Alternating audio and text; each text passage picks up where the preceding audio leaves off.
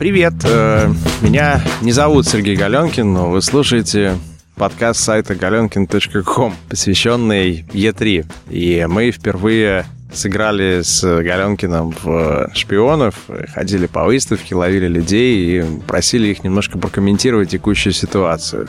Не знаю, какое впечатление это произвело на Мишу, когда он сейчас монтировал. Миша, ты как там? Мне понравилось. Для первого раза сойдет, грубо говоря. Да, для первого эксперимента все просто получилось очень даже неплохо. Надеюсь, мы не получим комментарии от вас а, в виде того, что фу, это английский, как же мне это слушать, а все-таки прослушайте до конца и надеемся, что накомментируете что-нибудь интересного. Мы, мы попросили там, попробовали поговорить с ребятами про пиар, поговорили немножко про различные рынки, э, поймали директора студии CD проектовской. И, э, в принципе, если такой формат э, достаточно интересен, то мы можем его ввести в оборот и где-нибудь раз в месяц разных людей отлавливать в Москве, там, в Калининграде, э, именно с диктофонами и просить их на 5-10 на минут прокомментировать то, что у них сейчас происходит.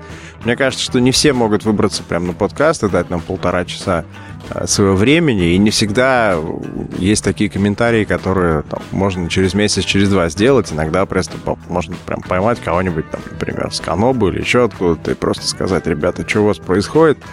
А, так что вы просто можете сказать там да или нет в комментариях, и мы будем ориентироваться на то, насколько это было востребовано. Что еще вам сказать? Люди разные, общаются, все из них самостоятельные, никто из них не просил ничего согласовывать. Э, что очень приятно, потому что это дает вам прям прямую речь от этих компаний. А, ну вот, еще Галенкин а, с тремя различными цветными рубашками выставку впечатлил. Какие еще memorable news от выставки остались. И, конечно, борода ему идет. Вот. Да, мы сделаем отдельный выпуск про E3, про впечатление Сергея и Сергея, потому что этот выпуск это как бы такой тизер к тому, что там происходило.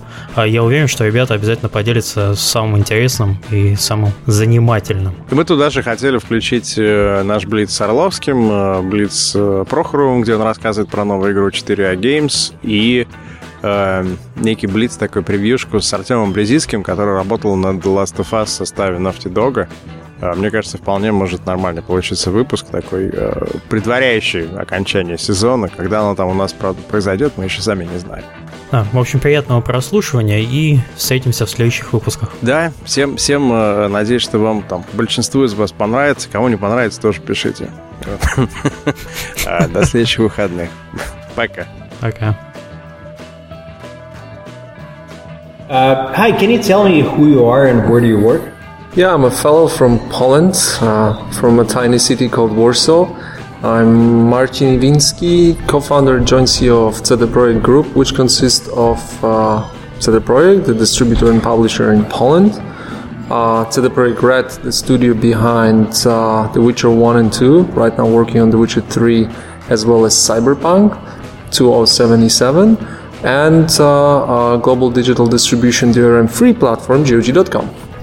And you're at E3 showing what specifically?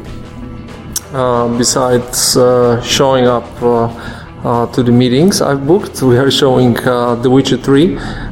that's our main focus and our huge thing at E3. And, and and do you find that now uh, people uh, view you not as a polished studio, but just as a studio with a property, as opposed to a few years ago when they were, oh, this is the game from Poland. Like, do people even realize you're in Poland now? No, but I think you know. Uh, uh honestly, answering your question, mm, in, in, I like I like the the, the uh, the lack of uh, attaching you to a certain country in the in the gaming industry. It's, it's very easy to, to, to do it in music and films. Like for example, there's not many Polish films which succeeded worldwide, but games are extremely international. Uh, unless you, you, you are from Poland or Russia or Germany, you screw up your localization big time, so you really give it away, and that's a that's a very very frequent case. Um, but uh, if, if you if you deliver high quality stuff, it really doesn't matter where you're from. So um, I think they just they just consider us a, a, a, good developer, and that's the most important thing for us. Okay, and in, in your studio, how many people are not Polish now, mm. in general? Okay, we have we have over 150 people in the studio, and the increase of the international um, team members is recently has, has grown significantly. So 20, I think around 25 people is, is not Polish, and, and, and this is definitely growing together with the growth uh, of the studio. And does it mean that people talk in English between themselves or in emails, or there's still this Polish communication? Because Ubisoft told me that, for example, the guy who used to work at Ubisoft, he said people would still send around emails in French and they would exclude the American team and they would still think this is okay because they're French. No, I mean, uh, you know, pe- people people are very, I think, very very fragile with that because originally we were communicating obviously in Polish, and for example, when, when working Witcher One, I don't I don't think we even had one foreign member, maybe one or two in a very specific role. But uh, since Witcher One, uh, everything, including you know the comments in the code, all the emails that are on in English, really, unless it's like a one-to-one discussion of two Polish guys, then it's kind of silly to, to, to write in English. But uh, every single meeting is concluded in English. Uh, I mean, I'm, I'm thinking like a few people meetings, and uh, all the sum ups, all the mm, minutes of meetings are sent in English. Projects are handled in English. I mean, I you know.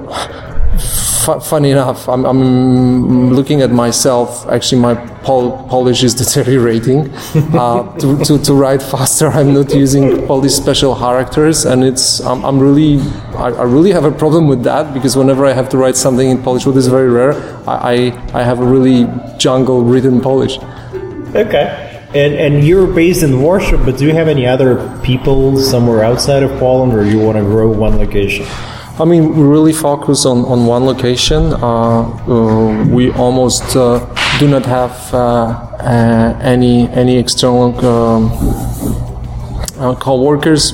Rarely we do. Obviously, you know, part of the localization happens in in the countries um, of, of, a given language.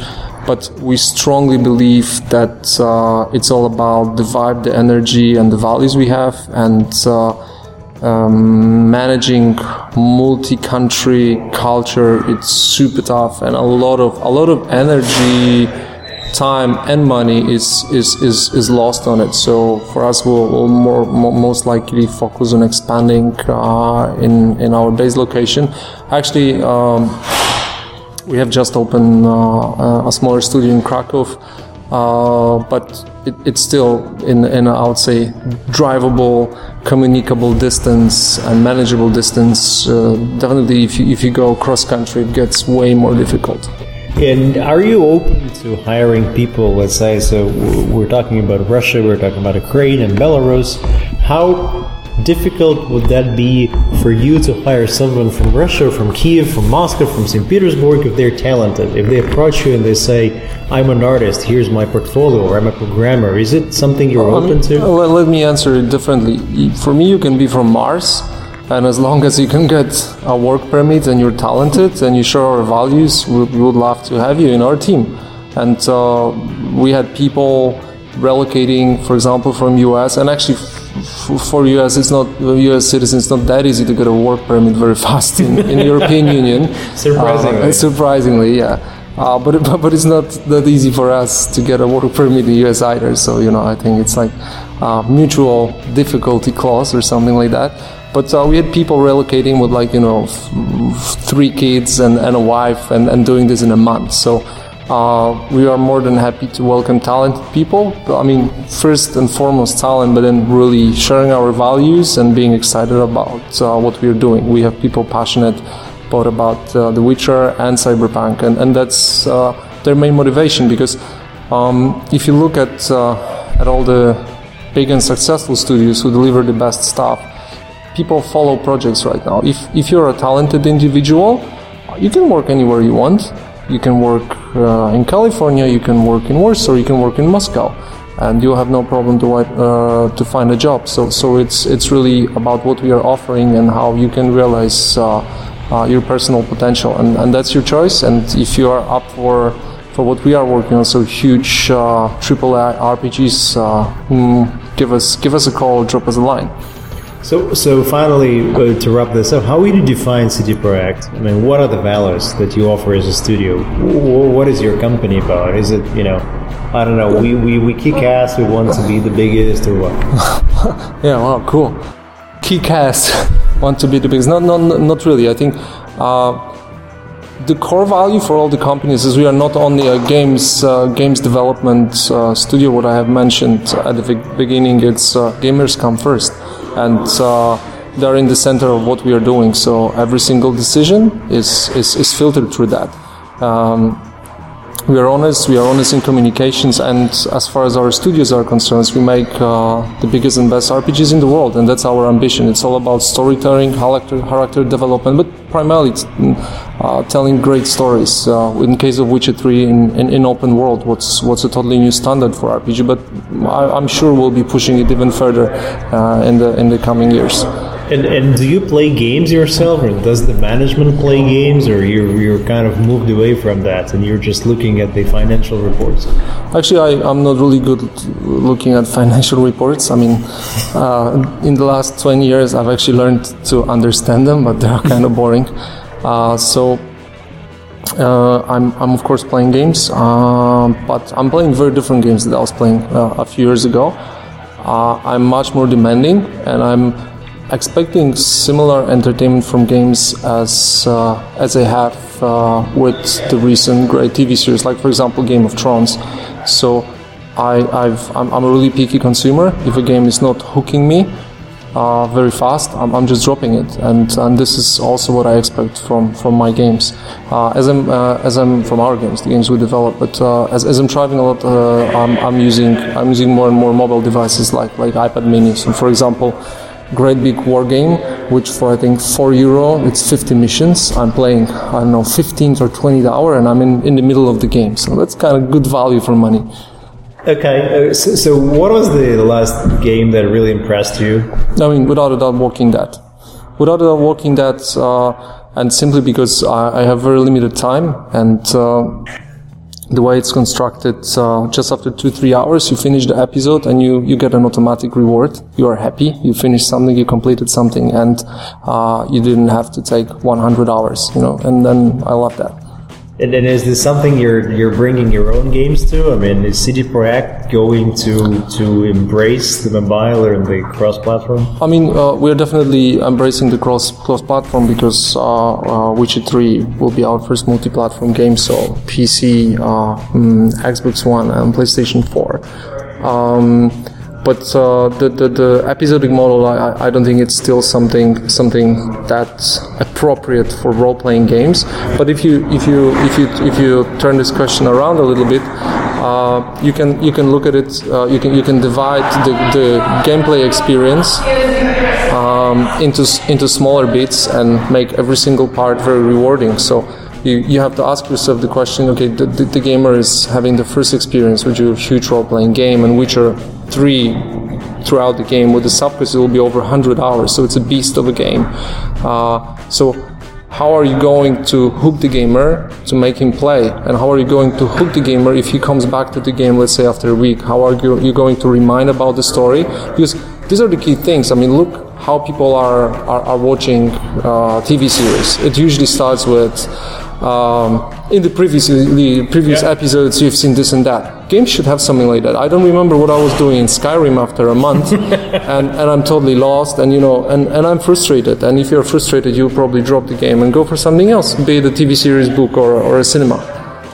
Okay, so so hopefully we'll have a chance to talk to you in detail about the studio sometime in August, and we'll just do a feature about uh, CD Projekt, and uh, uh, we'll have our listeners being able to ask you different questions. But for Great man, Great man. I mean, you're, you're more than welcome. Come on over. We'll show you around, and we'll be happy to answer all the questions. And, and whoever is talented enough, you guys should just send your resumes to CD Projekt and see if maybe this is something for you. Talented and passionate. And GOG.com rocks, by the way. oh, yeah, yeah. That was Guillaume, the MD of GG. Yeah. okay, uh, thanks very much, and we'll talk to you later. Yeah, thank you. Hi, uh, can you tell me what is your name and what's your job title and where do you work? Привет, красавец. Uh, my name is my name is Guillaume. I'm the boss of GOG.com, the DRM-free digital distribution platform of Eh. PC and Mac games. Hmm? Okay, and you're here for E3 in Los Angeles? No, I'm in E3 in Singapore. Uh, but no, yeah, I'm here in LA. Yes. Yeah, occasionally, just by accident. Okay.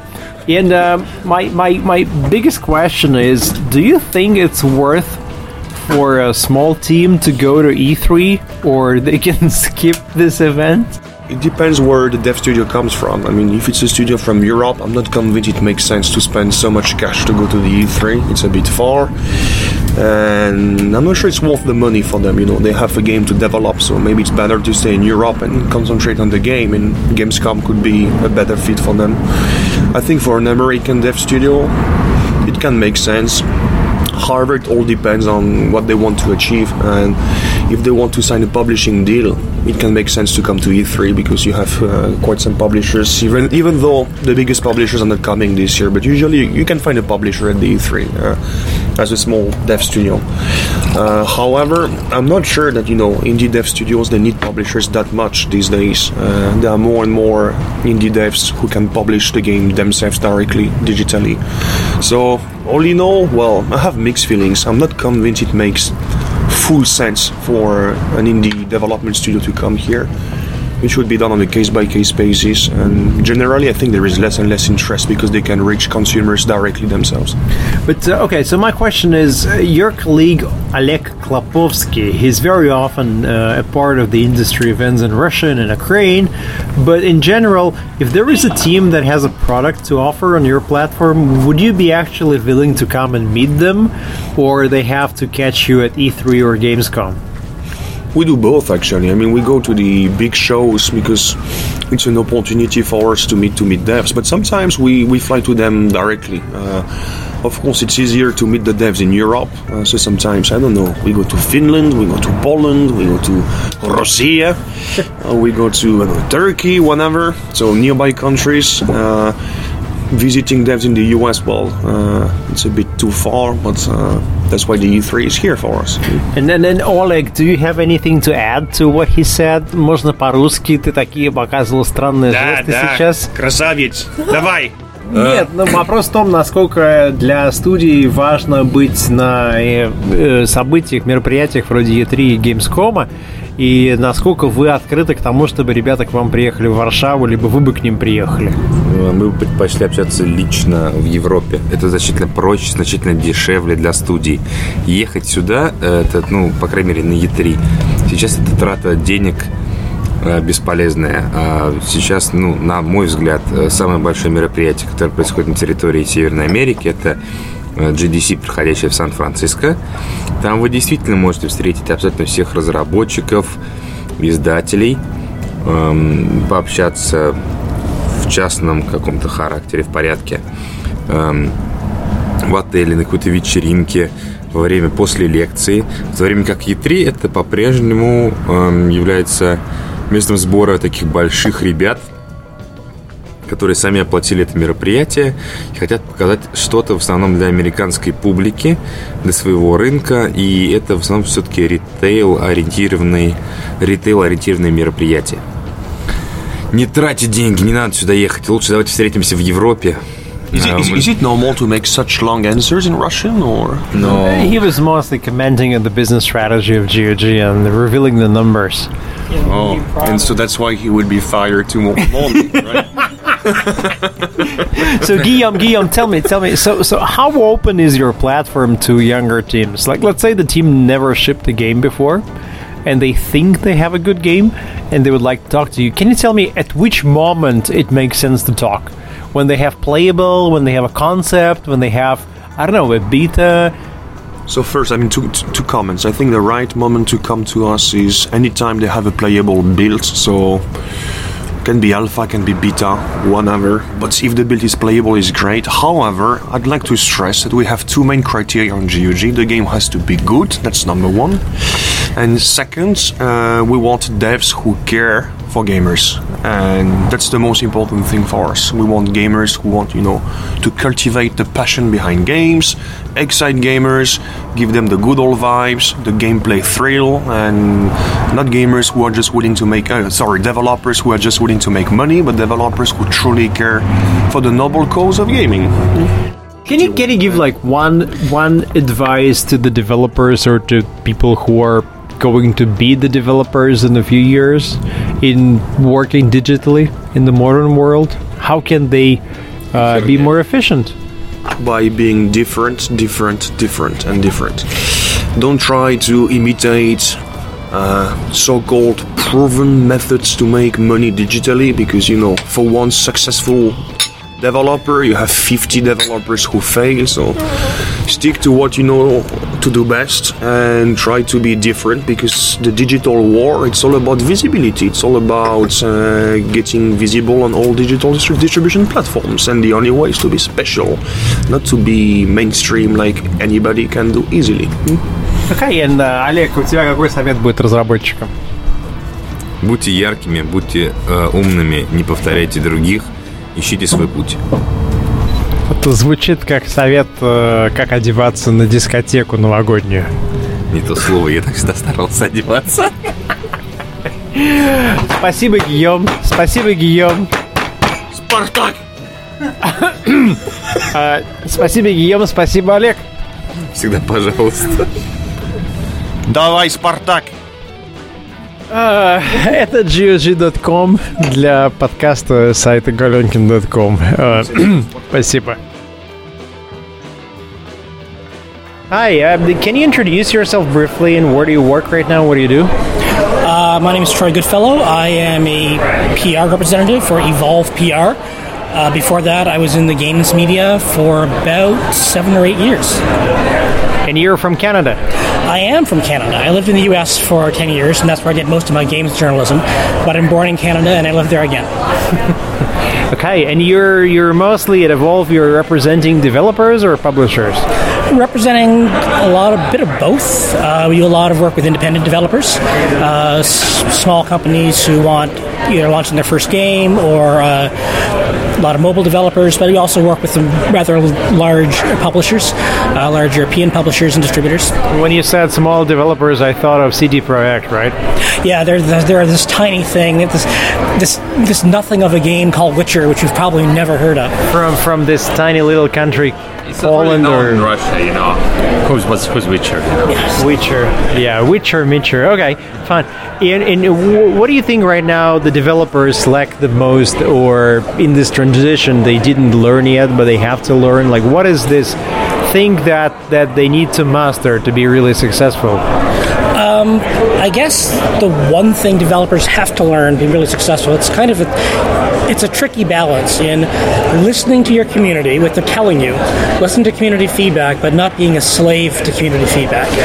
Uh, the difference between having a hardcore base and addressing your hardcore base and the people who like your sort of game, but not designing for them and letting them direct where the game should go. Because of course you want to sell the game to people who like your sort of game and you want to address that but you can't have them build the game for you. You need to break out do something different and stay true to some sort of vision and cohesion and a lot of developers especially starting developers uh, they come up with this great idea for community we want to get everybody involved and can't have trouble working that line they're either too rigid in their ideas. I'm the designer. I know what's right. Uh, therefore, I can just ignore the community altogether, even if they have legitimate complaints, or they just address every complaint and tweak far too often, uh, and thereby lose the direction.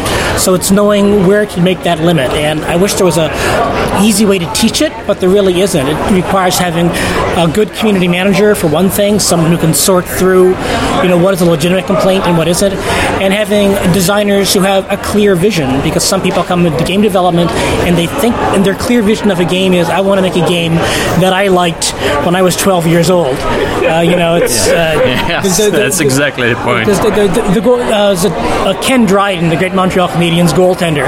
So the, the, the golden age is when you're 13. Everybody's golden age is when you're 13, and I think that's something that a lot of new developers have some struggles with. Uh, is drawing this line of what is the vision, what is the community, and how do they mix? Especially today, where it is so easy to get constant community feedback over Twitter, over Facebook, on YouTube comments, uh, filtering uh, you know the wheat from the chaff, and uh, that's where you know good community management comes in. That's where having making sure the developer has somebody around them who will tell them when they're full of shit. I can use that term. So, uh, someone, someone who is to, the developer can trust for honest feedback on the team. What do you say to the position of several developers that paying for PR is like paying for sex, and that if if the game is good, it's going to sell itself, and if the game is bad, there's no amount of PR that can help it. And if I have to pay for PR as a developer, it means that I'm not attractive enough, and I wouldn't do that because anyway, they're not going to love my product; they're going to love the money. I'm not going to say there's nothing to that. Uh, there's certainly a point where a really good game will sell itself, and sometimes you do get the viral hits like Minecraft that will just break out and PR. There's no PR there. That people just found a couple of media found that, and then it just exploded bigger than anybody could have expected. Uh, 95 times out of 100, your game is not Minecraft. uh, it's not that creative, that interesting, that original, uh, that it's going to be able to do that. So if you're, if you're, you can't bank on the viral hit. Uh, and a bad game, no, a, a good PR can get bad games in the hands of media will tell you how bad your game is. Uh, that's kind of their job. Uh, we can't make your game. Maybe, hopefully, if you hold the review copies long enough, you will have sold enough based on good PR that you can make your money back. Uh, but no, we can't help it. There's not only there's only so much you can do with a bad game or a broken game. You can do nothing for a broken game, a game that doesn't work. However, for a game that is in a specific niche that where the journalist or the developer doesn't know which media to target, doesn't know how to cater that message to a certain website. You can send all the review copies out you want, but if you don't know which people on certain sites know your genre of game, are familiar with it, don't have the relationships to help you know prepare preview guides. So look, here's what to expect. Um, to help develop plans, which is probably the biggest asset uh, PR can have, is giving you a plan for when do you deliver certain assets, where do you send certain assets, what is your overarching schedule. There's uh, there's a certain art to it, and it's something that I had to learn. Uh, probably one of the biggest challenges I learned coming from media, where we always had schedules. Yes, we had there were deadlines, but it's a firm deadline. That was that. And then moving into PR, where it's okay, we have to have a six month plan, and then what happens if an asset slips? Well, we have to find something else to fill that gap. You can't be quiet. Um, and I think a lot of developers, especially you know young developers coming in, if they're lucky and they have a really great game and they know the media well, for example, I'll give an example of one of our clients. Uh, he did, a, did a, a, a, Kickstarter, uh, and he before he started his Kickstarter, he just hired us pretty much to edit press releases, which was great. Which is fine. He's a very good friend of mine, so we didn't mind doing that. But before that, he had, because he'd been in the games industry for a while, was starting his own company, he knew who to talk to. So he could line up on the day his Kickstarter launched because he knew who at Polygon to call, and he knew what Rock Paper Shotgun to call because he'd worked with he did, he did press presentations for these people at his old job.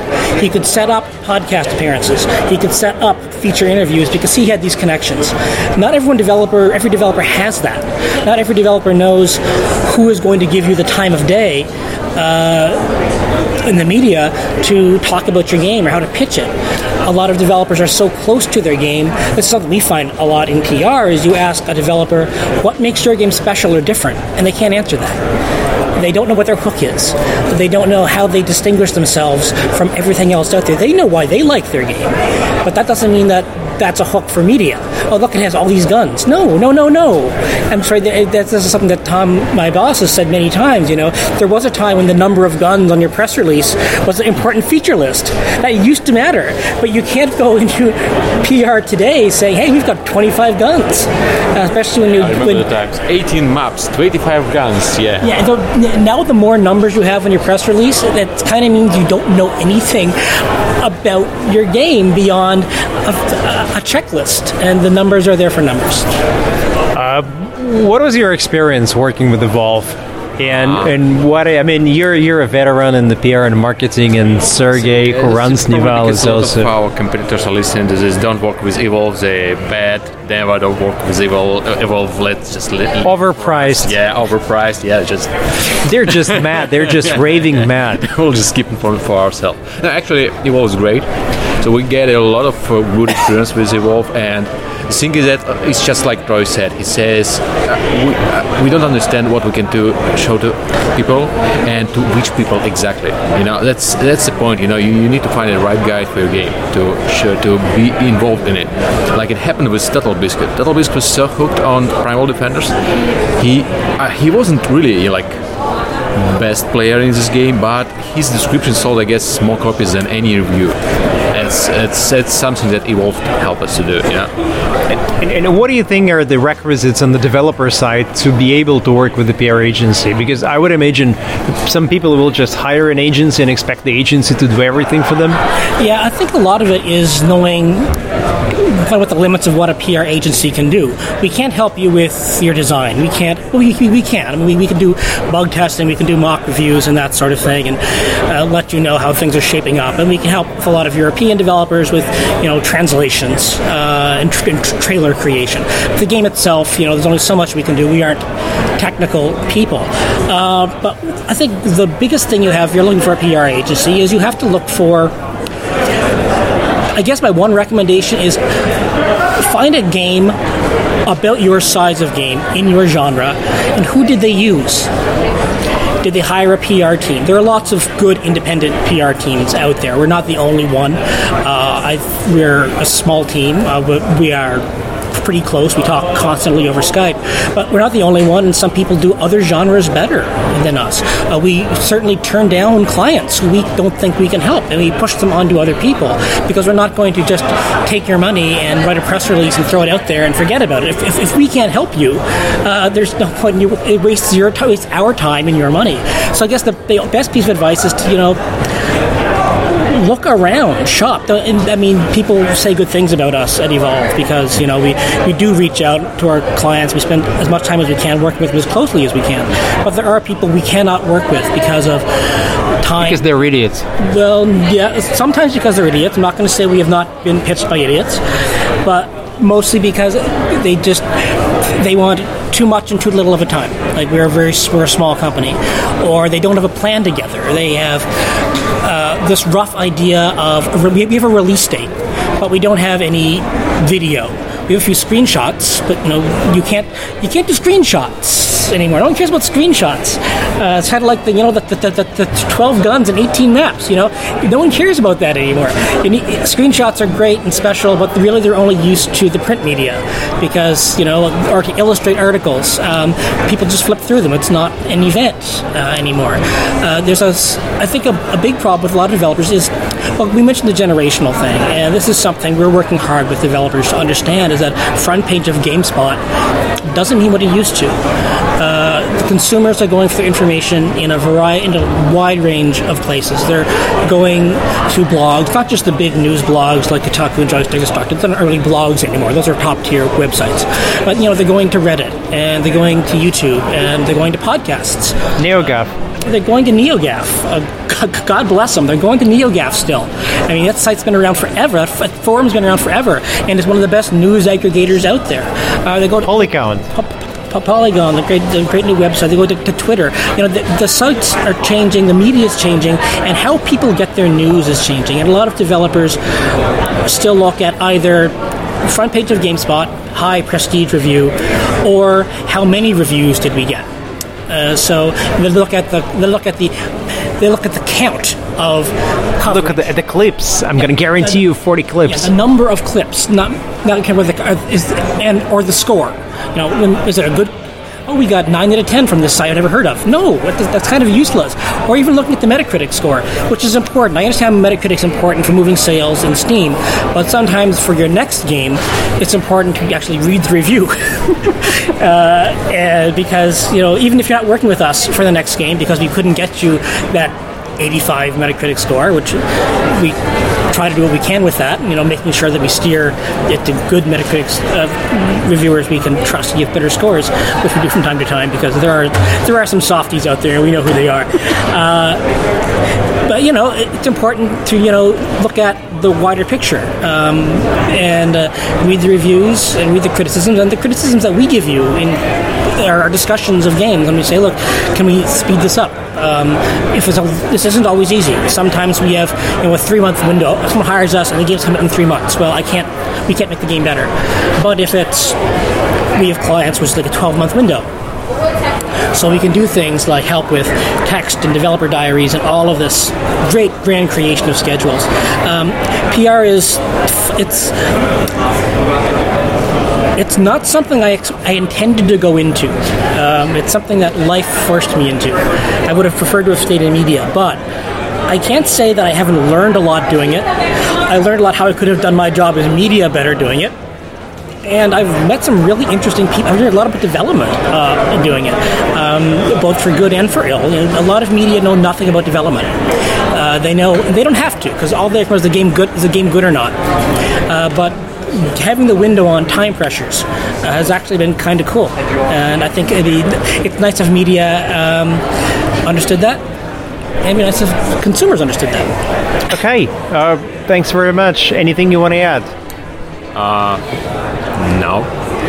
Just go ahead and hire a PR agency if you're a developer. No, it's, it's, it's usually you need a PR agency for market that you don't understand, especially if it's, a, it's market it with different cultural background.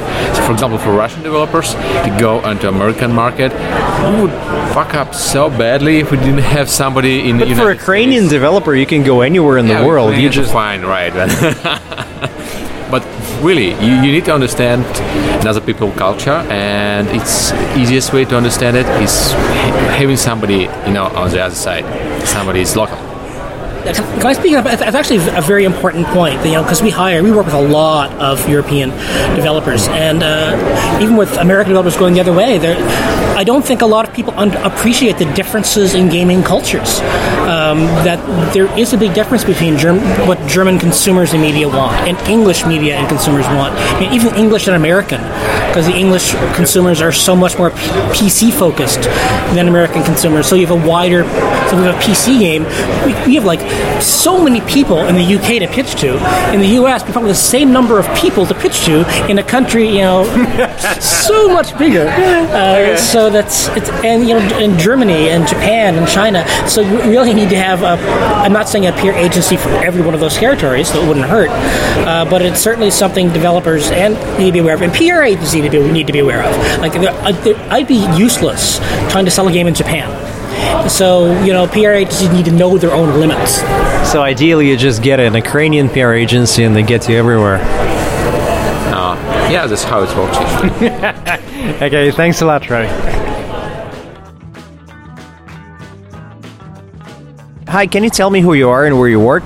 My name is Linus Felt. I work uh, for a Swedish company, game studio called Filimundus, and we uh, specialize in doing kids games, uh, mostly based on famous characters like uh, famous Swedish characters like uh, Pettson and Findus and Pippi Longstocking and and alike.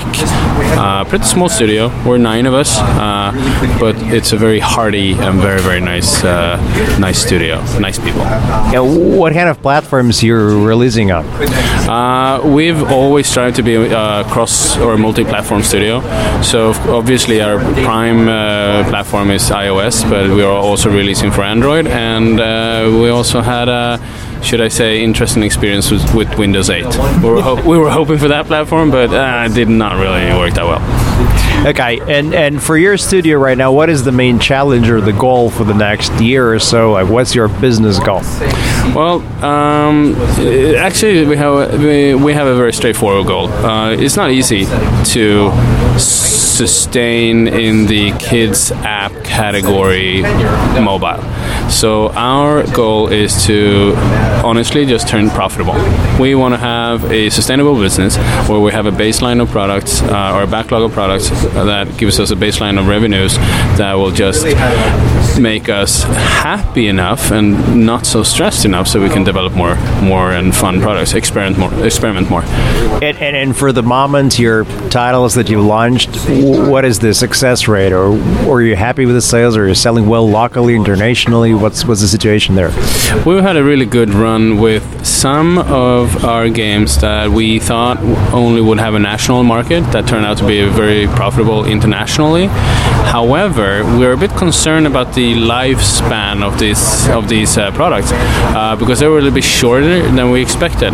We have a we have uh, because of the characters, because of the well-known established brands, we have a higher long long tail than most other products because people don't need like for for instance Pippi Longstocking they don't need the uh, the advertisement around Pippi Longstocking. They will just wake up and search for Pippi one day. Uh, so so our flatlines are a little bit better I would think.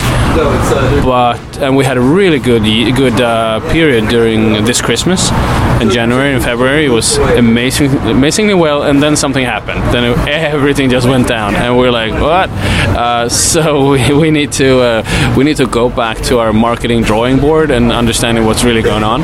Uh, but uh, but we've been very successful and, and and fortunate enough to have a good run internationally as well as, as nationally. Yeah, And and in terms of the industry in Sweden or in Stockholm where you are, do you get any opportunities to share the data or to meet other developers and how open they are about you know sitting together and saying this is what I have and what do you have and how we can do this? Oh yeah, I mean that's I think that's been the the most fun part uh, in the mobile industry uh, because you know back in the days you had like big studios, game studios, and they were like whipped on their head with NDAs and stuff like that, and now people are like, well, we're, we we have this huge company that we're actually working with or against depends how you see it. That's Apple or uh, Google Play, and they are very how should I put it? Uh, they're not so open with numbers, so that forces the small developers to talk to themselves or with them with uh, talk around, which is something that I totally like and totally appreciate. Also, particularly in Sweden, and this is I'm not saying that other countries are bad at it. I'm just saying that we are really open when it comes to, to, to figures because we don't really we don't really we're probably the summer season mostly, but but uh, and of course during intercourse. I'm sorry, uh, but uh, but we are very open with numbers, and this is something I truly appreciate. And that's like the comeback of the small independent studios. We're doing this because we need to do it because we want to do it, uh, but, but we also enjoy doing it, and we still have the. It's sort of a sort of a sign of freedom that we can actually do it.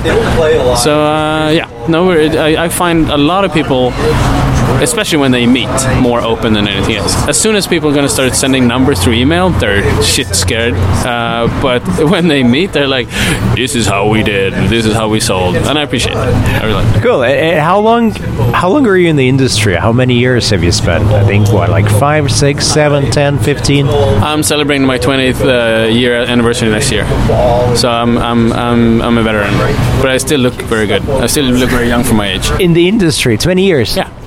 I know it's insane. Okay, and, and what is your first title that you've done?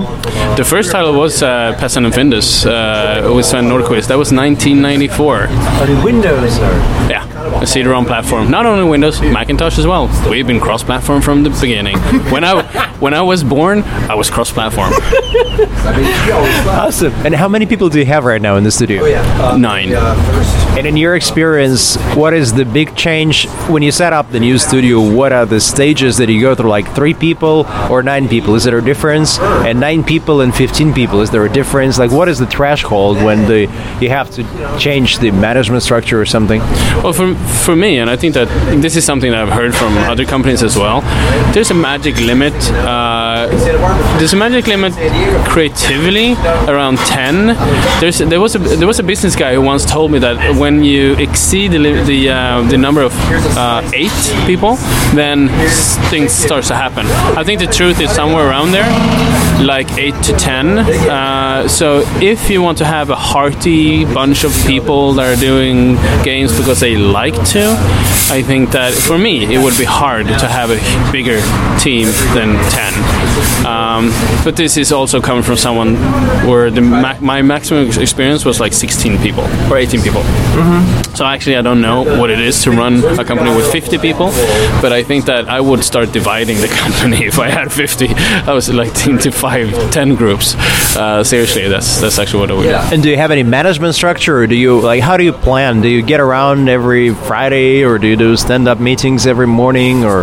We're actually very happy that we nowadays have a good management structure. Now we didn't; it was a wild west uh, a year ago. But now we uh, uh, we have three different teams. Uh, we have two production teams, with one team leading each team, and then we have a marketing team. So that's total three three people per team, so to speak. Uh, and then they they, they cross pollinate. So sometimes they jump over to different pro- projects. But so there's one person from each of those three teams that form what we call this sort of a strategy group. And it's actually a fourth person as well because we have one person that's totally dedicated to launching into different platforms. Uh, so when it comes to releases and pricing and stuff like that, we're a nice group of four that, that discuss this. So this is the only structure that we have. We get together t- every two weeks and then we analyze the products and we uh, we do the pricing and we plan the releases and uh, um, and then then I have a separate sort of product strategy meeting every two weeks with the team leads, not the market people, and then we uh, then we bounce it off the market people, and we so that's that's all we have. And within the small teams, they are so they are free to do use whatever structure, morning meetings or whatever technology or technique they want. So it's that's that's Right. And, and, and in your experience, finally, what is the primary motivation of people going to you to develop games? Do they do for money? Do they do it for passion? Do they do it because they're not getting any other job? Like, how do people end up in, in games industry in Sweden whenever you're hiring? It's actually it's quite funny because uh, when we were hiring people two years ago, I think that 30% of the applications came from people that had been in the industry for so long, developing different, you know, action games or war games, and they they had the opportunity of having three times the salary that we could offer. But they came to us because they were so fed up in doing console uh, action games. They wanted to do something that they could show their kids, and of course, we hired them. Okay. So you're talking about people with passion for specifically games. Yeah, passion, passion for games for kids. Uh, that's that has been the driving force. We the, the first question we ask when we hire people is, or we actually have two questions. First, do you have kids? I'm not saying this that you have to have kids in order to work for us, but you need to have kids around you to understand what they do. The second is, if not, do you want to have kids with me or? no, that would be other other team members of, uh, of the of the company. No, the second question is is um, um, um, do you feel passionate about kids games? Do you want to change the world when it comes to kids? Because that's that's that is what we're doing. We're trying to change the world for kids. Awesome. Thank you. No problem. Thank you. Hi, what is your name and where do you work and what is your business? No, I'm Weisberg, and I'm working at Edley Entertainment, and we are a distribution company for video games in Israel. And how long do you work in the games industry? Uh, close to 20 years. And where did you work before? My the last company I worked for was Namco Bandai, which was before Infogrames and Atari, and before that I worked uh, for uh, two Israeli companies. And you distribute what? PC, console, everything? All platforms that exist in the market, which means PC and console. And people play in English or people play in, in, in, in, in Russian or people play in uh, Hebrew? Mm, Most people play in English. You have some people that will play in uh, Russia. You have some people that will play in Arabic. uh, but most people will play in English. And you release on the same day as everybody in Europe or America. Is it like day one release? People expect that? Yeah, for the AAA title, for the big titles, people expect to be to be the first, to be at least the same time. If it's possible to be two minutes before, it's always better. I mean, I, I used And how, how much do people pay normally? The same prices in Europe or the same prices in America? More close to America. Uh, we try to be more close to America. Not always succeed, but we try. It's a very much uh, the market is very much influenced by uh, by US market or by UK, which is more closer to each other than uh, Germany or France or uh, or Spain or Italy. Uh, so basically, these are the, the prices more close to US and UK. Would you say that PC is dead or not for you? No, not dead at all. PC is, uh, is very big. It was bigger until three, four, five years ago, but it, we still have big market share on uh, on PC. Uh, the big surprise, the largest surprise for us was uh, the last 12 months or a bit more. Like everywhere else, was Diablo 3. It was a huge success for us, and I just saw a number today that surprised me and not surprised me. Is that Diablo 3 is was a number two game in 2012 in terms of uh, revenue, in terms of quantity, sorry, in full price. If you take all games that released during 2012, it was number two after uh, after Call of Duty and before FIFA. Okay, and and, and but, but this is multi- just one platform, where all the others are cross-platform usually. but it requires online, right? And stuff that doesn't require online connection. No, usually people either they will play Facebook or iPad or smartphone, or they will play if they play video game on PC, they will play online. Okay, and, and which publishers do you represent, or which labels do you carry? We work with Electronic Arts, Activision Blizzard, Bethesda, Namco Bandai, Disney, and Codemaster. Mm, A few small labels, yeah. Okay. No, humble, humble. Everybody. It's not a question of small or bad. It's uh, sometimes it's a good title, sometimes not. And And, and for you in Israel, is the market still growing in general, the games market? It's uh, yeah, it depends. Generally, it's not growing, but it's not decreasing. We, it's kind of stable. Uh, it depends on the retailer. It depends on the retailer on the sales side. It depends on the publisher on the on the game side. Uh, but more or less on the retail side, if you do the basic uh, things, you can let's say easily increase your uh, your market. But you need to do the basic. You need visibility you need some marketing you need good pricing you need good service. If you do these kind of things you can uh, you can increase not by two digit but you can increase your business. And in your opinion, is it PlayStation 4 over Xbox One or Xbox One over PlayStation 4? I don't know so much about video games, especially not hardware. No, I think the, the good point from what I from what I saw, and I didn't saw a lot, but from what I saw and read in the last 24 hours, I think uh, the pricing was a big thing, and I think on this uh, point. Sony uh, wins so far. We will see what will happen in the next uh, four or five months. Uh, and from what I heard, also the specific uh, for each console, Sony is a bit in advance. But again, when I look with my eyes, I don't see the difference even today between the PS3 and the X360. So for me, it's the same. Okay, thanks very much. You're welcome. Hi, what is your name and where do you work? My name is Ragnar Tornquist and I work at Red Thread Games in Oslo, Norway, where we're making Dreamfall chapters.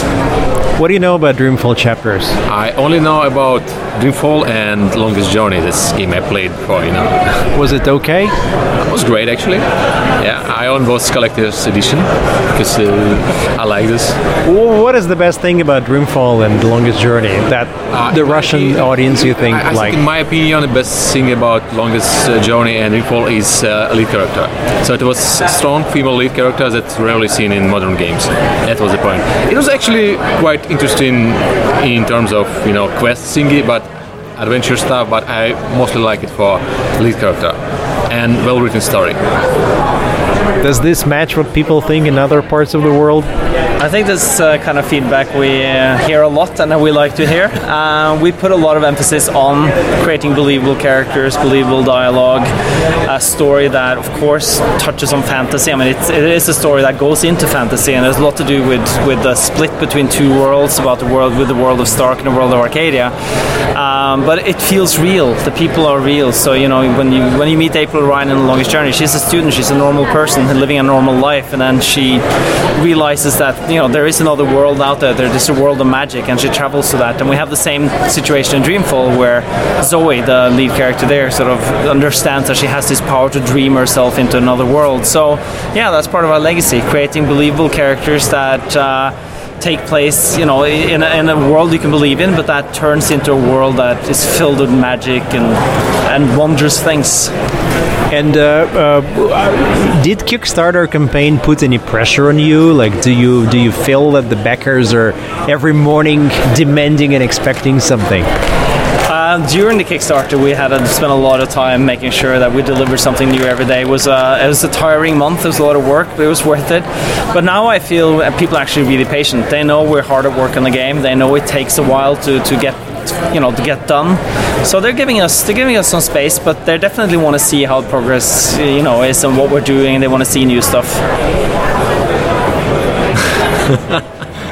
What, what, what? Any, any questions? uh, well, I, I have a lot of questions about my Kickstarter actually, said, but I don't think we should, you know, record them live.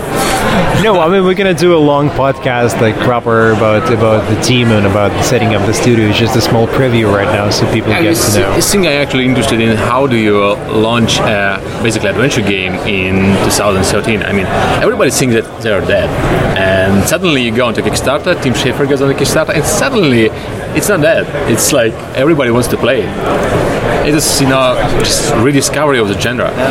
I, I think the people have been saying adventure games are dead for 15 years now. I, I remember them saying that before Longest Journey came out as well. And like certain ti I mean, the problem with adventure games, I think, was that it didn't reinvent itself as quickly as other genres, but it has been reinventing itself in sort of in quiet for the past 15 years. Adventure games, games keep coming out, they keep making money, they keep being successful, but there aren't enough of them. I think there's a hungry audience of people who really want an adventure game and want something that has modern graphics, that pushes the boundaries, tries to do more stuff with story and character that hasn't been done before, that's high quality, and that's that's what we can deliver, and that's what people, you know, backed us for to get something that they feel is, you know, first of all, continuation of the story they love, but secondly, like to get a proper adventure game, one that really feels like both return to how they used to be and evolution of the genre. I mean, look at Walking Dead from Telltale. It's smashing success. Nobody expected it. You know, it's basically an adventure game with a story with believable characters, hmm. and it's not popular because it's based on TV show. I never saw TV show, I, I, but I like uh, game. Yeah, I think that's an example of adventure games. Suddenly, that game sells millions, and it's game of the year, and people are like, "What adventure games are back?" But it's not about that. They just, you know, people waiting for a game that had a strong story, great, interesting player choices that made them feel something, and that's what we're doing too with Dreamfall Chapters. The adventures are good at making you feel something, and people want that. I mean, you look at a lot of the games on the show floor here at E3, and they look fantastic, and there's millions of dollars put into just the presentation here, but they don't necessarily make you feel anything. It's sort of like, yeah, that looks cool. I'll play it, and I'll play it for 10 hours, and I'll forget about it because that's the way it is. Disposable. It costs 100 million dollars, and it's you throw it away. But I think what people want is something that lingers. You know, something that they remember years down the line. As they remember those moments in the game. You know, they mean something to them. Yeah, I just had a funny situation with my friend who knows games very well. He was here and he saw Titanfall and then Destiny trailers, and he couldn't tell them apart. He was like, "Oh, there's a Yeah. game with uh, jetpacks and robots and stuff like It's that." It's the same game. It's it's crazy. Like you walk around, but it's all sort of aliens and sci-fi robots and weaponry, and like it's so much money, and yet they look exactly the same. Yeah, you yeah. can't tell the difference. You're like, yeah, I'm not sure which one that is. The one with the dog is Call of Duty. I know that they have a dog in that. So, so will you have zombies in Dreamfall chapters? Somewhat. Some zombies. we uh, with every game needs zombies, right? Like That's true. Like a zombie dog or something. I don't know. zombie Zoe. We'll stay away. But I think we'll. Uh, I think you know who knows maybe uh, maybe that's what happens. But I, I, we really want to do things differently, so we're trying to sort of do things that nobody else does. We, you know, our game starts with you playing a, a young woman who has a boyfriend, and you play a day in her life, and like it's a normal day. And no games do that. You know, you don't go upstairs here and see that upstairs here have jetpacks and people shooting each other. They don't have boyfriends and workplaces and things like that. You know, it's it's it's a different world. And how big is your team right now? I mean, what kind of scale you're talking? Yeah, the the uh, Dreamfall team is going to be about 15 people, so we're uh, about 13 people now. So we're going to hire a few more people, and then uh, going to keep working on Dreamfall chapters until the end of next year, and then we're going to grow as a company and do more exciting and interesting stuff. It's really small team actually. It is a very small team. The, the original Dreamfall team was about 30 people and cost twice as much. But since, with the experience we have, you know, the people who worked on the team have worked with each other for a very long time. Everybody's really good. We have some really great tools. We're using Unity, which makes the game development so much easier for us. Uh, we can do stuff cheaper, faster, better than we uh, could in the past. So 15 people is, uh, yeah, it's enough. And Is everybody in the team a veteran or experienced developer, or do you hire someone from the university? The uh, good question. We had the, the core team of, of sort of you know people who started the company are all you know very experienced and have you know a decade each in the industry. The new people we're hiring are completely fresh people. We like to have a balance. So you know new people can bring energy to the team and they can bring new stuff, but they can learn a lot from the older guys. You know. Everybody is male.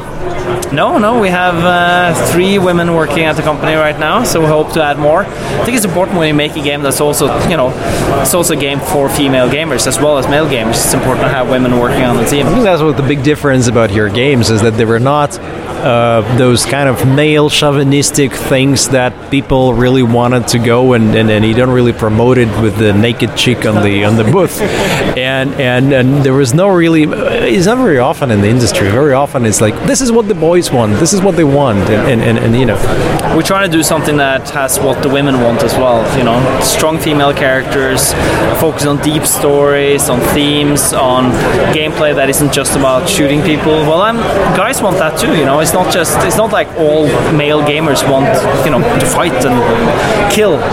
We also want to experience a good story. Okay, so uh, we'll we'll grab you for about an hour and a half, sometime in August, hopefully, and we'll we'll sit down and talk about the uh, the independent production and, and doing the right thing with years of ex- experience. And big scene, you know, do going independent and trying to do great games on a budget with no publisher. I think it's it's kind of defining of our current situation. So definition of current situation, like publishers, big publishers are dying in PC uh, market. You don't need big publisher to go mobile or to go iPad. So suddenly everybody might, might be independent. Like it's happened in Russia when we had a crisis.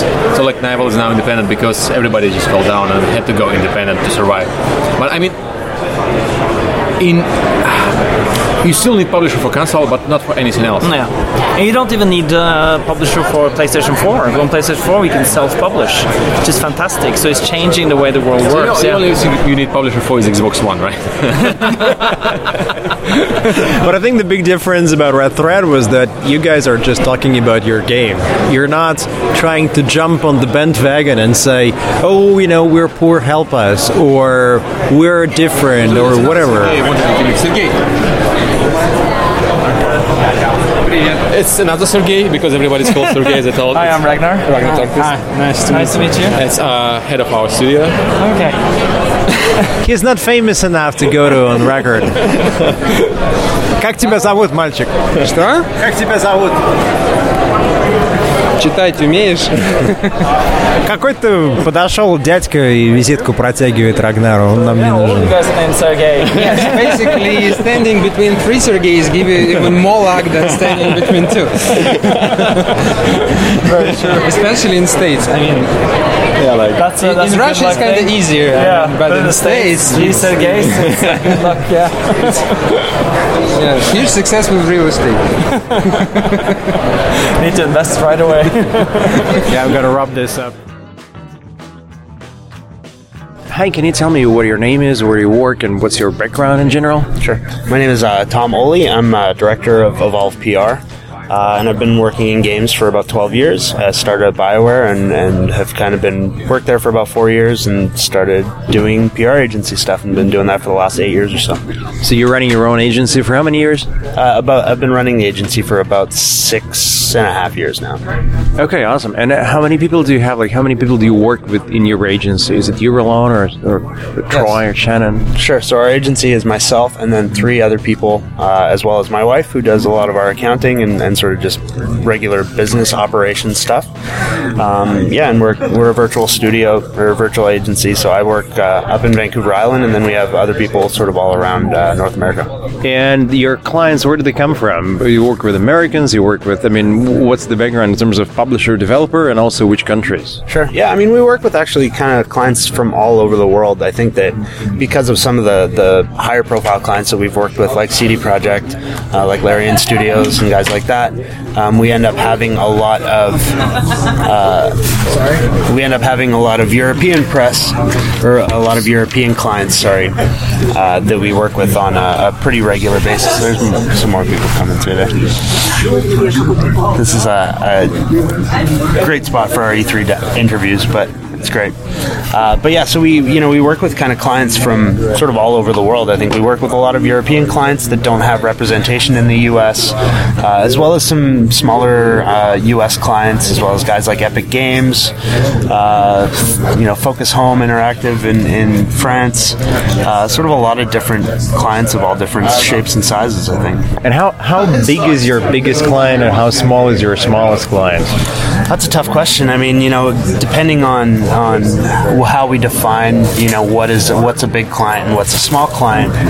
Um, you know, we work with games like uh, The Witcher Three, which is obviously a huge game here at the show.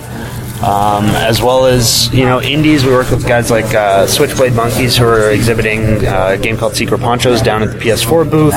Um, and so those are kind of really small teams.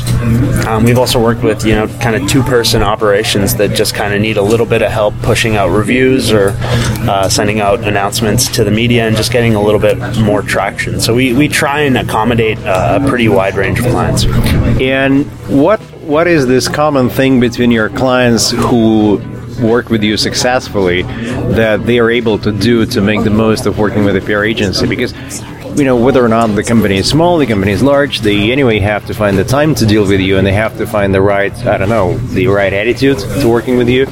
And it's not only about the money. I mean, okay, you know everybody has some money that they can put on the table, but what do you, in your opinion makes the client efficient in working in cooperation with PR like yours?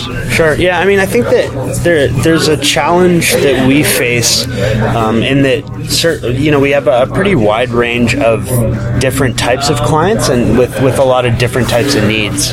Um, so you know we have we have some clients who have their own internal PR team. So obviously, in those cases, a lot of times they just work with us to have presence in the U.S. or in North America in general.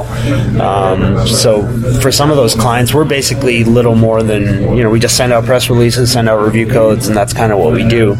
Um, with others, you know, we're their only PR presence, especially for a lot of the indie studios. We're the only thing they have, the only way for them to interact with media. Um, and in both cases, it can work well, depending on on how those developers and publishers are, are set up. Excuse me, uh, but. I think that for an ideal cooperation with, with PR agencies, at least good PR agencies, you want to be able to have a good dialogue and be able to have a pretty open relationship about what works and what doesn't. Um, you know, I think that most people, when they, they hire a PR agency, it's because maybe they don't know much about the, the PR market or the media landscape, or they don't know, you know, exactly how to interact with people. Um, so if you're not willing to listen to your PR agency and say, you know, let's not do this press tour because we don't think it's going to be worth it. If you tell us to do it and it, you don't get the coverage you want, I'll say you should have listened to us in the first place, you know, and, and same thing happens on, on a lot of different things. I mean, if, if you're if you're hiring a PR agency and you kind of just want them to do your work, you better hope that the work that you want them to do is actually going to be beneficial um, and is actually going to help you get coverage. Because, especially in our case, you know, we really want to, uh, you know, we're, we're trying to do things, I guess, the right way, which may in some cases not necessarily be the best way for some clients, or at least that's their perception. In that, you know, you may want to send out a press release to announce some new screenshots, but the media just really don't care. You know, they they they would be just as happy if you send out a one sentence announcement saying, "Hey, here's some new screenshots. Here's the FTP." They don't care about a quote from your developers. They don't care about a quote from your executives. It's just not all that important. Um, you know, and and th- I think there's a lot of different examples of, of things like that where a lot of people expect like I, I should be on IGN, I should be on GameSpot, I should be on all these websites, but until you've earned the attention, you're not to get it. You know, we it, it's taken us with The Witcher Three. I remember having these guys in our booth at Bioware behind a black curtain and saying for everybody that came by, "Hey, do you want to go see these Polish developers you've never met?" Working on this RPG you've never played, on this franchise you've never heard of. Um, and it was a hard sell. You know, even with The Witcher 2, when the game came out on PC, you wanted to get people in, but they go, oh, we don't cover PC games. At the same time, they're sitting there going, we should have Game of the Year awards, we, we should have Game of Show at E3, we should have all this stuff but you're just not set up for it. Now with The Witcher 3, you know, we've had 25 Game of Show and RPG of Show nominations already, um, and the day's not even over yet. So, and, and now, you know, we have people lining up out the door to, to get in. So, and that's taken eight years. You know, I think a lot of people expect, hey, we have a game that we think is great, and every developer thinks their game is amazing. But if it's not truly amazing, it's not amazing enough to, to suddenly become this overnight sensation. And you look at a lot of even really well-known studios. Look at guys like riot games and stuff like that. They did all of that without any pr at all. I mean they basically video game media to them it's uh, it's a free to play game. I don't even want to cover it. You know, we have that same issue with a lot of browser games. It's just not set up to get PR. IGN doesn't cover browser games. They just don't do it. So don't expect to be there if that's what you're making. You know, you have to have realistic expectations, and uh, you know, you have to be able to trust your PR agency to, to be good at being able to tell you what is realistic and what's not. And if you're not willing to listen to that feedback, then I mean, so be it. That said, a lot of PR agencies will also just be happy to just take your money and go, okay, that's good. And what do you think for E3? What is this? Uh, what is the requirement for the studio to actually invest in, in going to E3 and showing the game? Where does it begin? A lot of a lot of companies say, well, you know, we're going to take up a small booth and show our game, and maybe people will come and look at us, but the reality is people don't care. People are too busy running around. So, uh, if you would be advising a studio that maybe has a game coming out in a year or two, what would be your advice? When should they start looking at E3 as a tool? Well, I mean, you know, E3 takes a to do E3 properly really takes a huge amount of planning. I mean, so it's a it's a show that takes place in June if you're going to be at E3, you should be thinking about it in January already. I mean, you should be getting started on your plans. You know, if, if you have the money, if you have the budget to be able to build a bigger booth, there's a huge amount of work that needs to be done in terms of designing the booth, figuring out the layout, figuring out, you know, rental equipment, figuring out what you're going to show. Um, and there's just a, a, lot of forethought that needs to go into to the actual act of going to E3. Uh, but even aside from that, for a lot of developers, I don't know, I'd have a really hard time saying it's worth going to E3 because, especially to show like this, I mean, with a game like The Witcher or any AAA game, you know, we, we can all know what a AAA game is. Those are the games that are, no matter how great every other game is, those are the games that are going to get attention at a show like this. You know, people come here, they have a limited amount of time to see games. They're going to see the biggest games. If you're lucky and you have people that have, have managed to get you appointments and, and you've somehow done a lot of work to get appointments with good media, that's great if you're, you're a smaller game. But even so, if that's your one F, if that's your one investment, you might spend fifty, a hundred thousand dollars on your E3 presence, and that's not an unrealistic figure in terms of you know traveling your your team over to a you know getting your team to LA, booking the you know booking hotels, transportation, booth costs. You have to pay for someone to walk in and bring your coffee to you. Um, you know, you have to pay. You want to rent a chair for your booth. You're paying hundred dollars for a chair for three days that isn't even yours. Um, so there's a lot of costs that come that, that are involved with that. Um, and beyond that, I mean, you know, even once you get those media in, they cover your game. If they're not covering it in a huge way, you're not breaking through all the other noise, right? So you might have the greatest E3 showing ever for an indie developer or for a smaller developer. You're still getting drowned out by Titanfall. You're getting drowned out by Watch Dogs. Every other game that's out there and, and taking up much more of people's attention. And for a lot of developers, it's probably a better idea to skip E3 do a separate event or just spend that money on some more creative promotions do something you know for $50000 you can do a lot of cool stuff with people on youtube. You can do a lot of cool stuff with you know cosplay communities. You can you can figure out different ways to invest that money maybe more intelligently that will help you kind of spread without having to rely on booking appointment after appointment after appointment. So like with the witcher 3 we have 50 or 60 people every hour coming through the booth. And we're just them in. I have other developers that have two or three per hour. Um, and there's nothing wrong with that, but you have to understand that there are a lot of media here, but getting them into your booth is a huge challenge. And even once they're there, if you're not ready to totally blow them away, it's not worth it. Yeah, and, and the last question from my side would be is there a way, is there an interface for a small studio that maybe has one or two games and doesn't really have the budget to engage full time PR agency? Is there still any sense in, in talking to guys like you and saying, hey, you know, we've got a few hundred dollars a month. We don't need much, but we'd like to start learning. We'd like to get on the map. We'd like to have some sort of a relationship. And we'd like to have a little bit of your time. And is it is it worth to open the door a little bit like this? And are you equipped to talking to the studios who are not maybe rich right now, but who will have the budget eventually once they learn? Yeah, you know, I think that it's something that we've learned a lot over the last year. I'd say where we we've sort of really tried to to go on try and work with a lot more sort of smaller studios on sort of really uh, smaller scale campaigns just to be able to make it work for the budget. Um, and I definitely think there's there's opportunity there but on the other hand PR is such a small part of the overall uh, launch strategy. launch strategy or you know basically the ability to to launch a game or get buzz for a game. PR is is a small element. You know, if you go to media with a game that they've never heard of from a developer they've never heard of, they may give you the time of day because we have a good relationship with them, right? So that's where having a PR agency that knows these media is a good thing because we've worked with them for years and years. So we have relationships. So if we have a game that is great, we can talk to them and say, really, I think you should spend your time on this. And, and hopefully that you know, our sort of uh, uh, us saying yes, this is a great game, hopefully gets you in the door.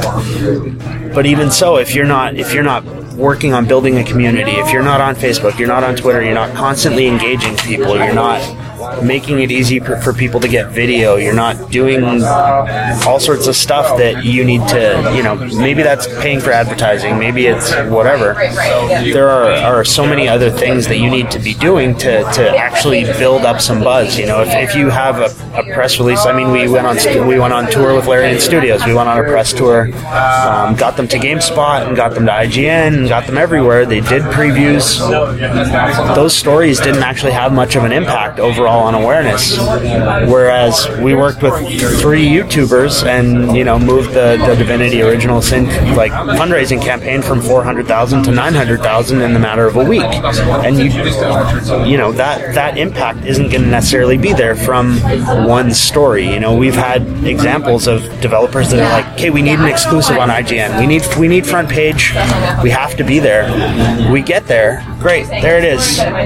We got four visits from that link off of that page, you know, and it's great because if that audience isn't right, if it's not, if the the website itself isn't pushing it, if they're not pushing it to social media, if they're not really behind it, nobody's going to see it. If you know, it's again, you got to think about it. If you're going into a, a game store, you've never heard of a game before, and you look. I mean, you can look at a package. Great. Tell me why I should care about this game. What makes this game special? If you know, it's, it's the same way as if if I send out a press release, and I can do this. You know, developers come to us and say, "Hey, I need to send out a press release." I can do that. If I send out a press release, I have one chance to get somebody's attention. It's the email headline. I have about six words, eight words to do this. So if you're sending out a press release that says new screenshots for insert game I've never heard of, go, I don't care. I've never heard of that game. I don't know what you're talking about. So why am I excited? See if you say like naked chicks and razor said- blades, Yeah, maybe. You know, maybe that's if, if that's what your thing is. Maybe if your game's about naked chicks, that's probably that's probably a good thing to do. I don't know if that's a press that you want, um, but you know, that's that's certainly a way to do it. You know, I mean, and the way we've sort of shifted, I'd say, in the last year of learning all of this is really realizing that yes, we can send out a press release for you for five hundred bucks. Is that going to help you? Maybe, maybe not. What you really need to do is, you know, record some videos, show people your game, especially if you're an unknown developer. Video is the easiest way to get the game in front of your audience.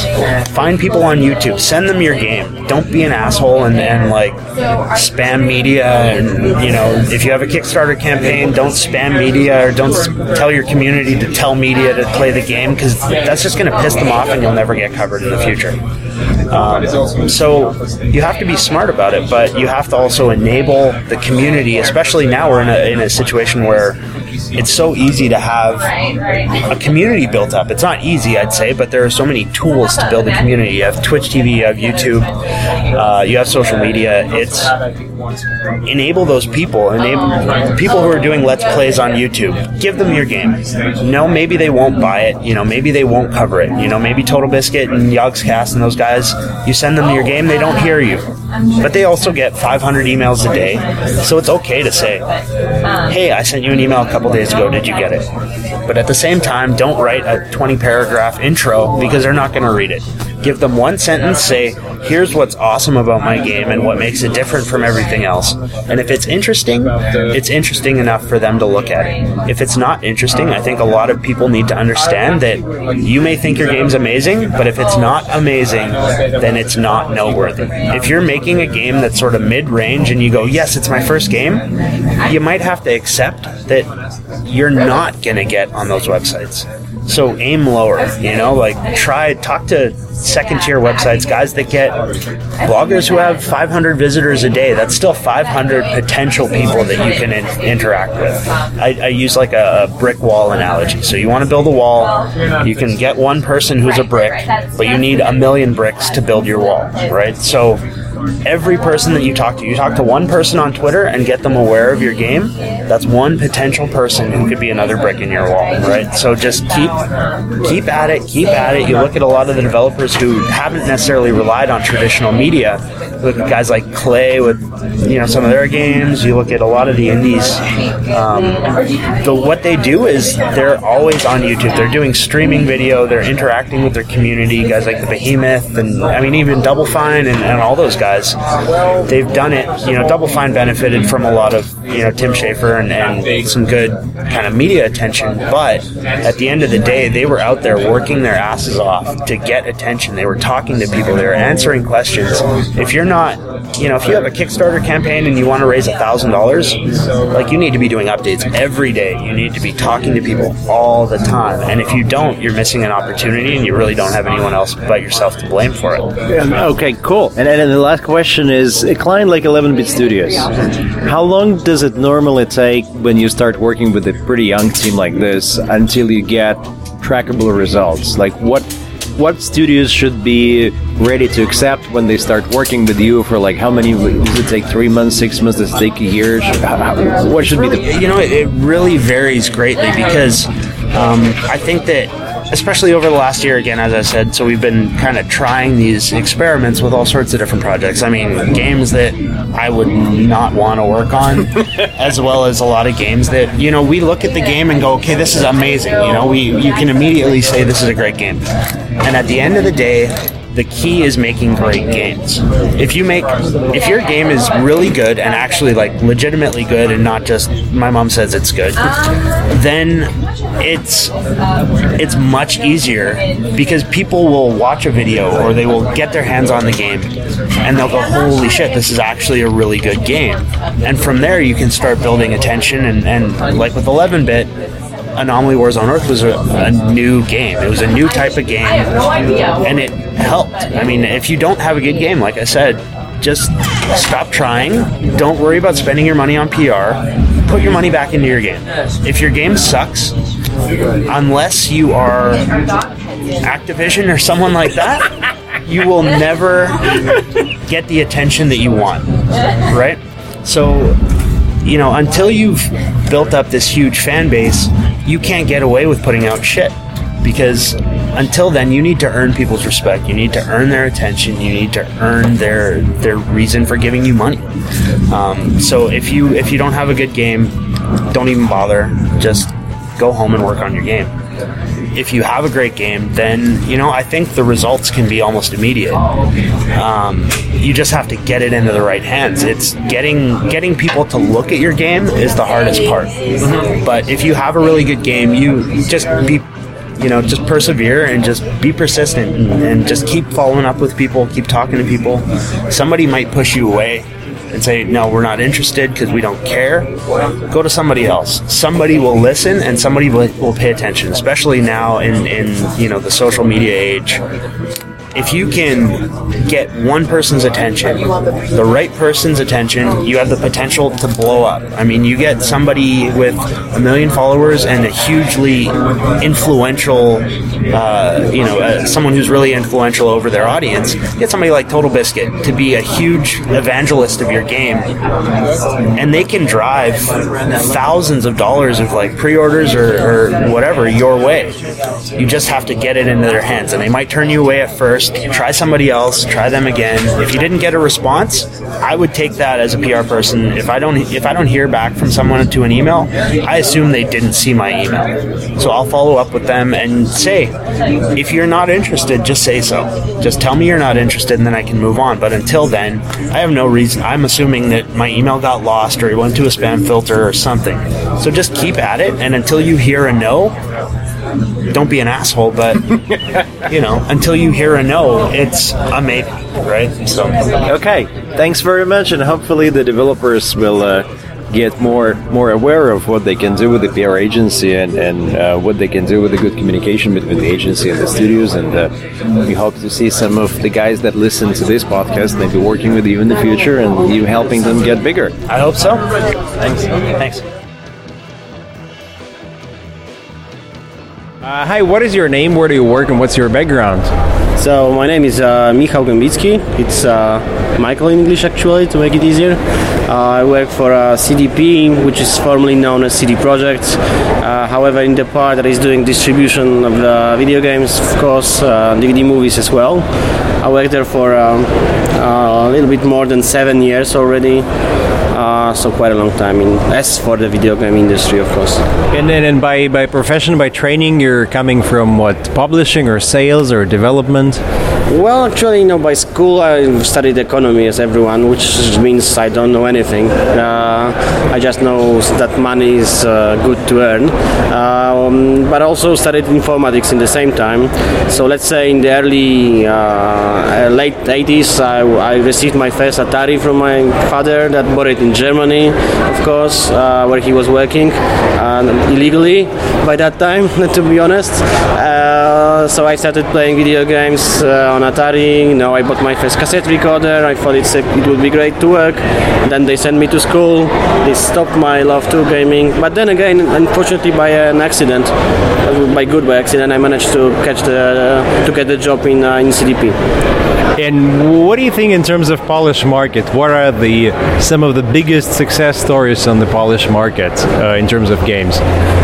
Oh, that's a very easy question because it's a Witcher, which is obvious. Uh, as for the guy from CD Projekt, but um, but no, but it's not boasting. It's it's true. I mean, you know, the history of uh, video games industry in Poland is around say 20 years, and in those 20 years, uh, Witcher was uh, and still is like number one best-selling PC game there on the market. Uh, if you combine, of course, all, all the two available now and the hype about the third one, uh, from the other titles, I would say we lately published Diablo 3 uh, and the third part, and we sold through around 170,000 copies. Uh, within less than half a year, so no, it was a this was a, this was a shock because we it was the first time in my life when I bought when I prepared like 90,000 units for day one, and I thought that's about enough, right? It, at least it's good for three months, and it ended up by uh, five weeks. Uh, after five weeks, there was nothing. We were unable to reorder because of the you know the long process of production, and then again it was selling like hell. And until now, 170,000 units, and you need to know that the price for for the game was uh, for the PC game for the Diablo 3 was the same as for consoles, so it was really expensive. What is the normal price that a consumer in Poland expects to pay for, uh, let's say, general PC game like Civ 5 or I don't know, whatever, whatever, Witcher 2? Well, the, the, the prices used they a bit uh, higher now than they used to be two years ago. Uh, it's around 100 zlotys or 120, 130 zlotys, so more or less it's like uh, 35 euro, right? Uh, which is still uh, a little bit less than Western Europe, uh, but probably a little bit higher than than, than East. In, in the consoles, in terms of consoles, is this an Xbox market or a PlayStation market? Nowadays, it's uh, pretty much equal. There's around 600,000 uh, PS3s on the market and 600,000 or so Xbox uh, 360. But it's uh, the Xbox was always catching up, so uh, PS was having an advance from the very beginning until Kinect arrived, arrived, and then Kinect, you know, managed to squeeze in that additional units there and and, equal the, the competition. However, if you look at the gamers themselves, I think there's more on Xbox. The more hardcore gamers are on Xbox now. And in general, PC market is it growing or not? Is it moving to digital? How is the retail feeling? Because Germans they say that their retail is still pretty much fine. In Russia, retail is going way down, and I think very fast. And what about Poland? Uh, well, it was very dynamically growing market for last, um, I would say, from 2010, 2009. 2009 was a crisis. Then from 2009, it was really every year was better than another one. But unfortunately, 2012 was the last year, uh, and the market stopped there. Um, that's probably, especially on PC side. Uh, that's probably uh, because uh, there weren't that many titles in 2012, uh, and there still was a Diablo 3 there. So if you take Diablo 3 out of the equation, that would probably be much bigger, uh, um, the much lower the value of the market. however, nowadays, let's say it's stable, so it's around it's around 100 million euro worth market there. Okay, and, and, and you're moving to digital yourselves, and how, how do people purchase? They, they made the transition to Steam or to local systems? Well, to, well, to be honest, I, now we, we're very much looking into digital because we have uh, GOG.com, so there's a good example of that you can earn from selling something via internet. Uh, of course, global is something different than our local specifics, and people in Poland they like downloading, they don't like paying, you know, they uh, they care for uh, solutions like uh, peer-to-peer freedom and that stuff. So it is difficult, but in a way, there's there's no uh, there's no return. I believe that the era of retail is already it's already the retail is already like dying, right? Sooner or later, especially for PC games, there will be no need to buy them boxed, except you're a, I don't know you're a collector and you want to have some collector unit there. But for regular sales, only digital will, will be on the market soon. Um, we launched our platform cdp.pl on, on October. We started only with video games. Uh, nowadays we have their ebooks, comics, novels, and we are just beta testing uh, DVD movies actually there. Uh, everything in download to own model. So uh, you download, you have it on your shelf, and you own it. And this is the model that is very su- successful for Poland. For example, VOD is not, not, not working at all. People don't want, want to pay for just one view. They want to have a file to own it, store it, and you know exchange it. What about localization? Are, are games coming out fully localized, or uh, Polish players in general know English well enough not to require localization for some of the uh, less complicated titles? It's, no, it's not that good, unfortunately. It's, the knowledge of English in Poland is probably, uh, I've lately heard or read, 18% of society speaks English, which is a bit lower than on average in Europe, I would say. In in Russia, it's 8%. Okay, well, okay, so a bit higher then. Uh, anyway, it's uh, still like vast majority of games, I'd say 90% are localized. Uh, out of that, 90% is semi-localization, so text only. Uh, that, that that the rest is fully localized, especially kid title games or the biggest AAA brands. They, they, they are localized fully with voiceovers, uh, and it always is giving the game additional uh, sales. So it is worth trying there. And do you believe that localization can change the sales, or it's a it's a cost that you have to have anyway, and you try to minimize the cost? Because what happened in Russia was that uh, there is no correlation between the quality of localization and the sales of the particular game. Maybe the next chapter will not sell well, but there is no kind of a discussion of who is the best localization studio and this is the, the right guys are doing it so the sales should go up and so on how, how does it happen in, in poland uh, well, it's always tricky because the, it's, it's tempting to do, uh, say, uh, not that cost, uh, you know, or say, let's co- say, cost-effective localization, which means uh, you, you take people from your office and they pretend they orcs or whatever, uh, and then you say it's the, the quality is because it's so real that it's almost like real orcs talking. But um, but no, of, of course I'm kidding. But that's um, I believe that good localization with good choice of actors give a lot of additional marketing assets, and these marketing assets cause better sales. So, uh, so there is some, um, uh, there, there, must be some connection between the two things. Um, and it was always a, a good feature of, of, CD Projekt, for example. To give you a, a, a, funny thing, for example, once we were doing, uh, we were publishing a game, distributing game Stalker, the first one, the, uh, and then we we left the original Russian voiceovers there, uh, and we recorded a Polish uh, speaker, but one voice for everything, like it was in the old times with most film movies in, in TV. So you know, it was it was uh, like a very cool climate for us, and it was marvelous. I mean, it, it, the people were talking about that. Lots of media kept that idea. It really uh, was a good marketing catch.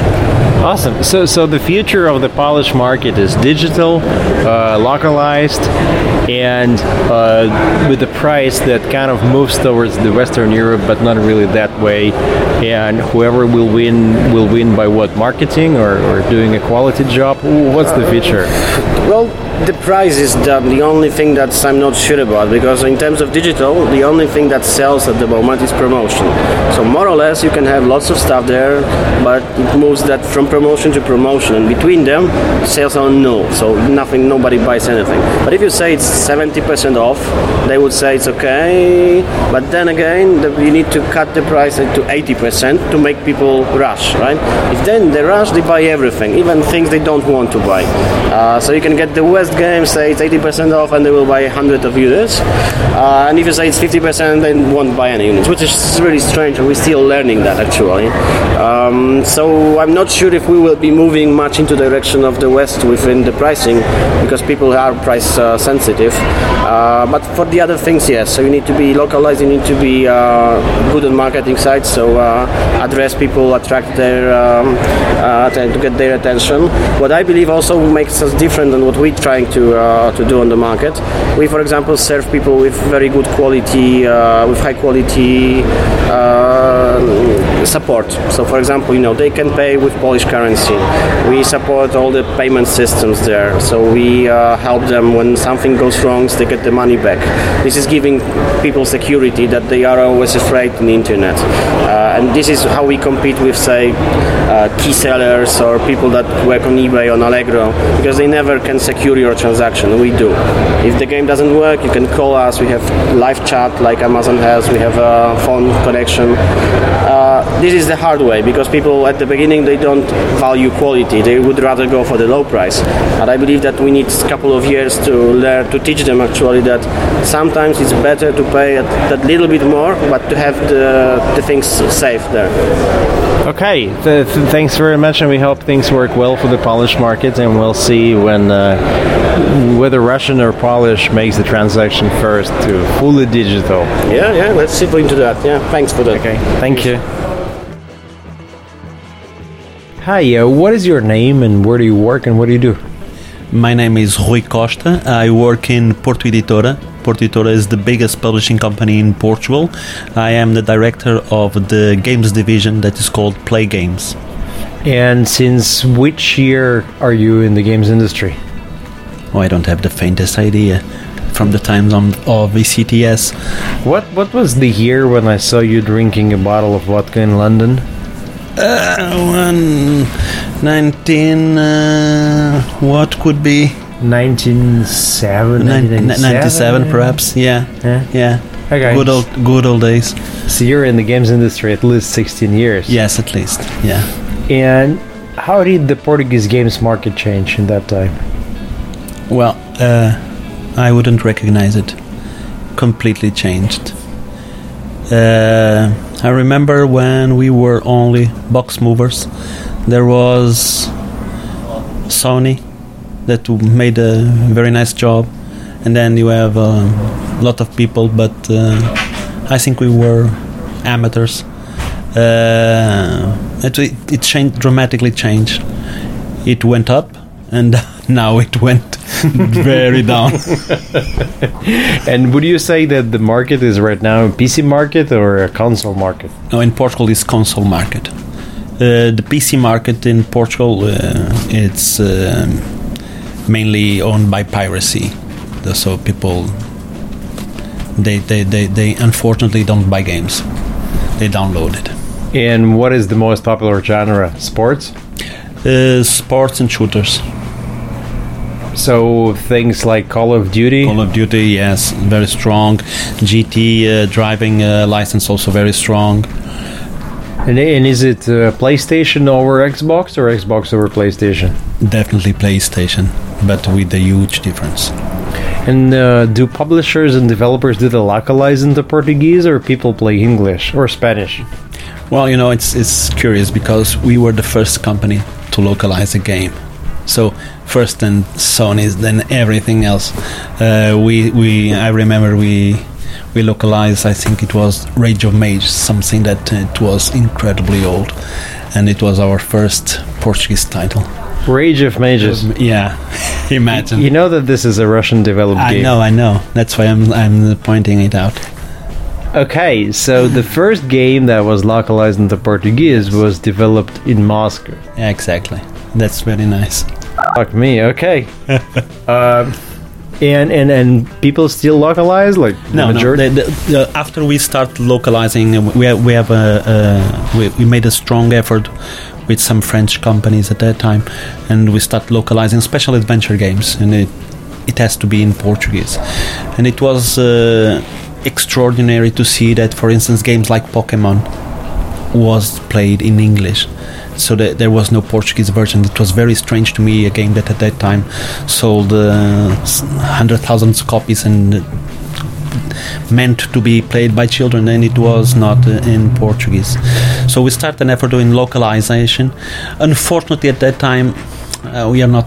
We it had it hasn't had the the mass impact that we uh, expected it would have because core gamers uh, they they play in English and they still play in English. And people in general, they speak English or, or not? Yeah, yeah. Portugal in Portugal you, you you will find people speaking English and French, so especially English is quite easy. Okay, okay. So there's no no barrier between people and then the games that they play. No, no. But for kids, of course, yes. That's why it's the importance of uh, localizing game for kids. And now, in the last few years, Sony has made an effort also to to localize uh, games, and that also gave them more uh, more um, adoptions of their games. What about digital and retail? Is digital big? Is it growing bigger? And is it digital paid or digital pirated? Well, digital paid is going bigger, of course. Digital pirates even bigger. With the crisis, uh, money money is missing for food, so people they still want to play and they download games. Unfortunately. Okay, and how do you see the next two years? I mean, what's in the future? Consoles will continue to dominate the market. In Portugal, yes, yes. Portugal, Portugal at this time it's uh, mainly a console market. Um, the market has been shrinking a lot. Okay, you would see in in the last uh, three years, fifty percent um, reduction of the of the market, and you see uh, retailers like Fnac. Uh, reducing their um, their shelf space. You see game uh, closing doors. You see a lot of companies uh, going bankrupt because, unfortunately, uh, it's not going very well. Mm-hmm. Okay, and the last question is: uh, PlayStation 4 or Xbox One, or Xbox One or PlayStation 4? I would say in Portugal, definitely PlayStation over uh, Xbox. Okay. Because of the price, or because of what?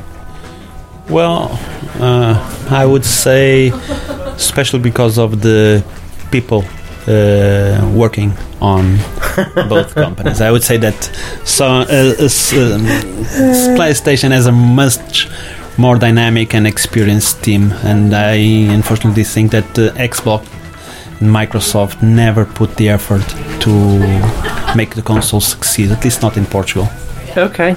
Okay. So uh, let's hope that things uh, work better in Portugal, and maybe the market goes back through the digital.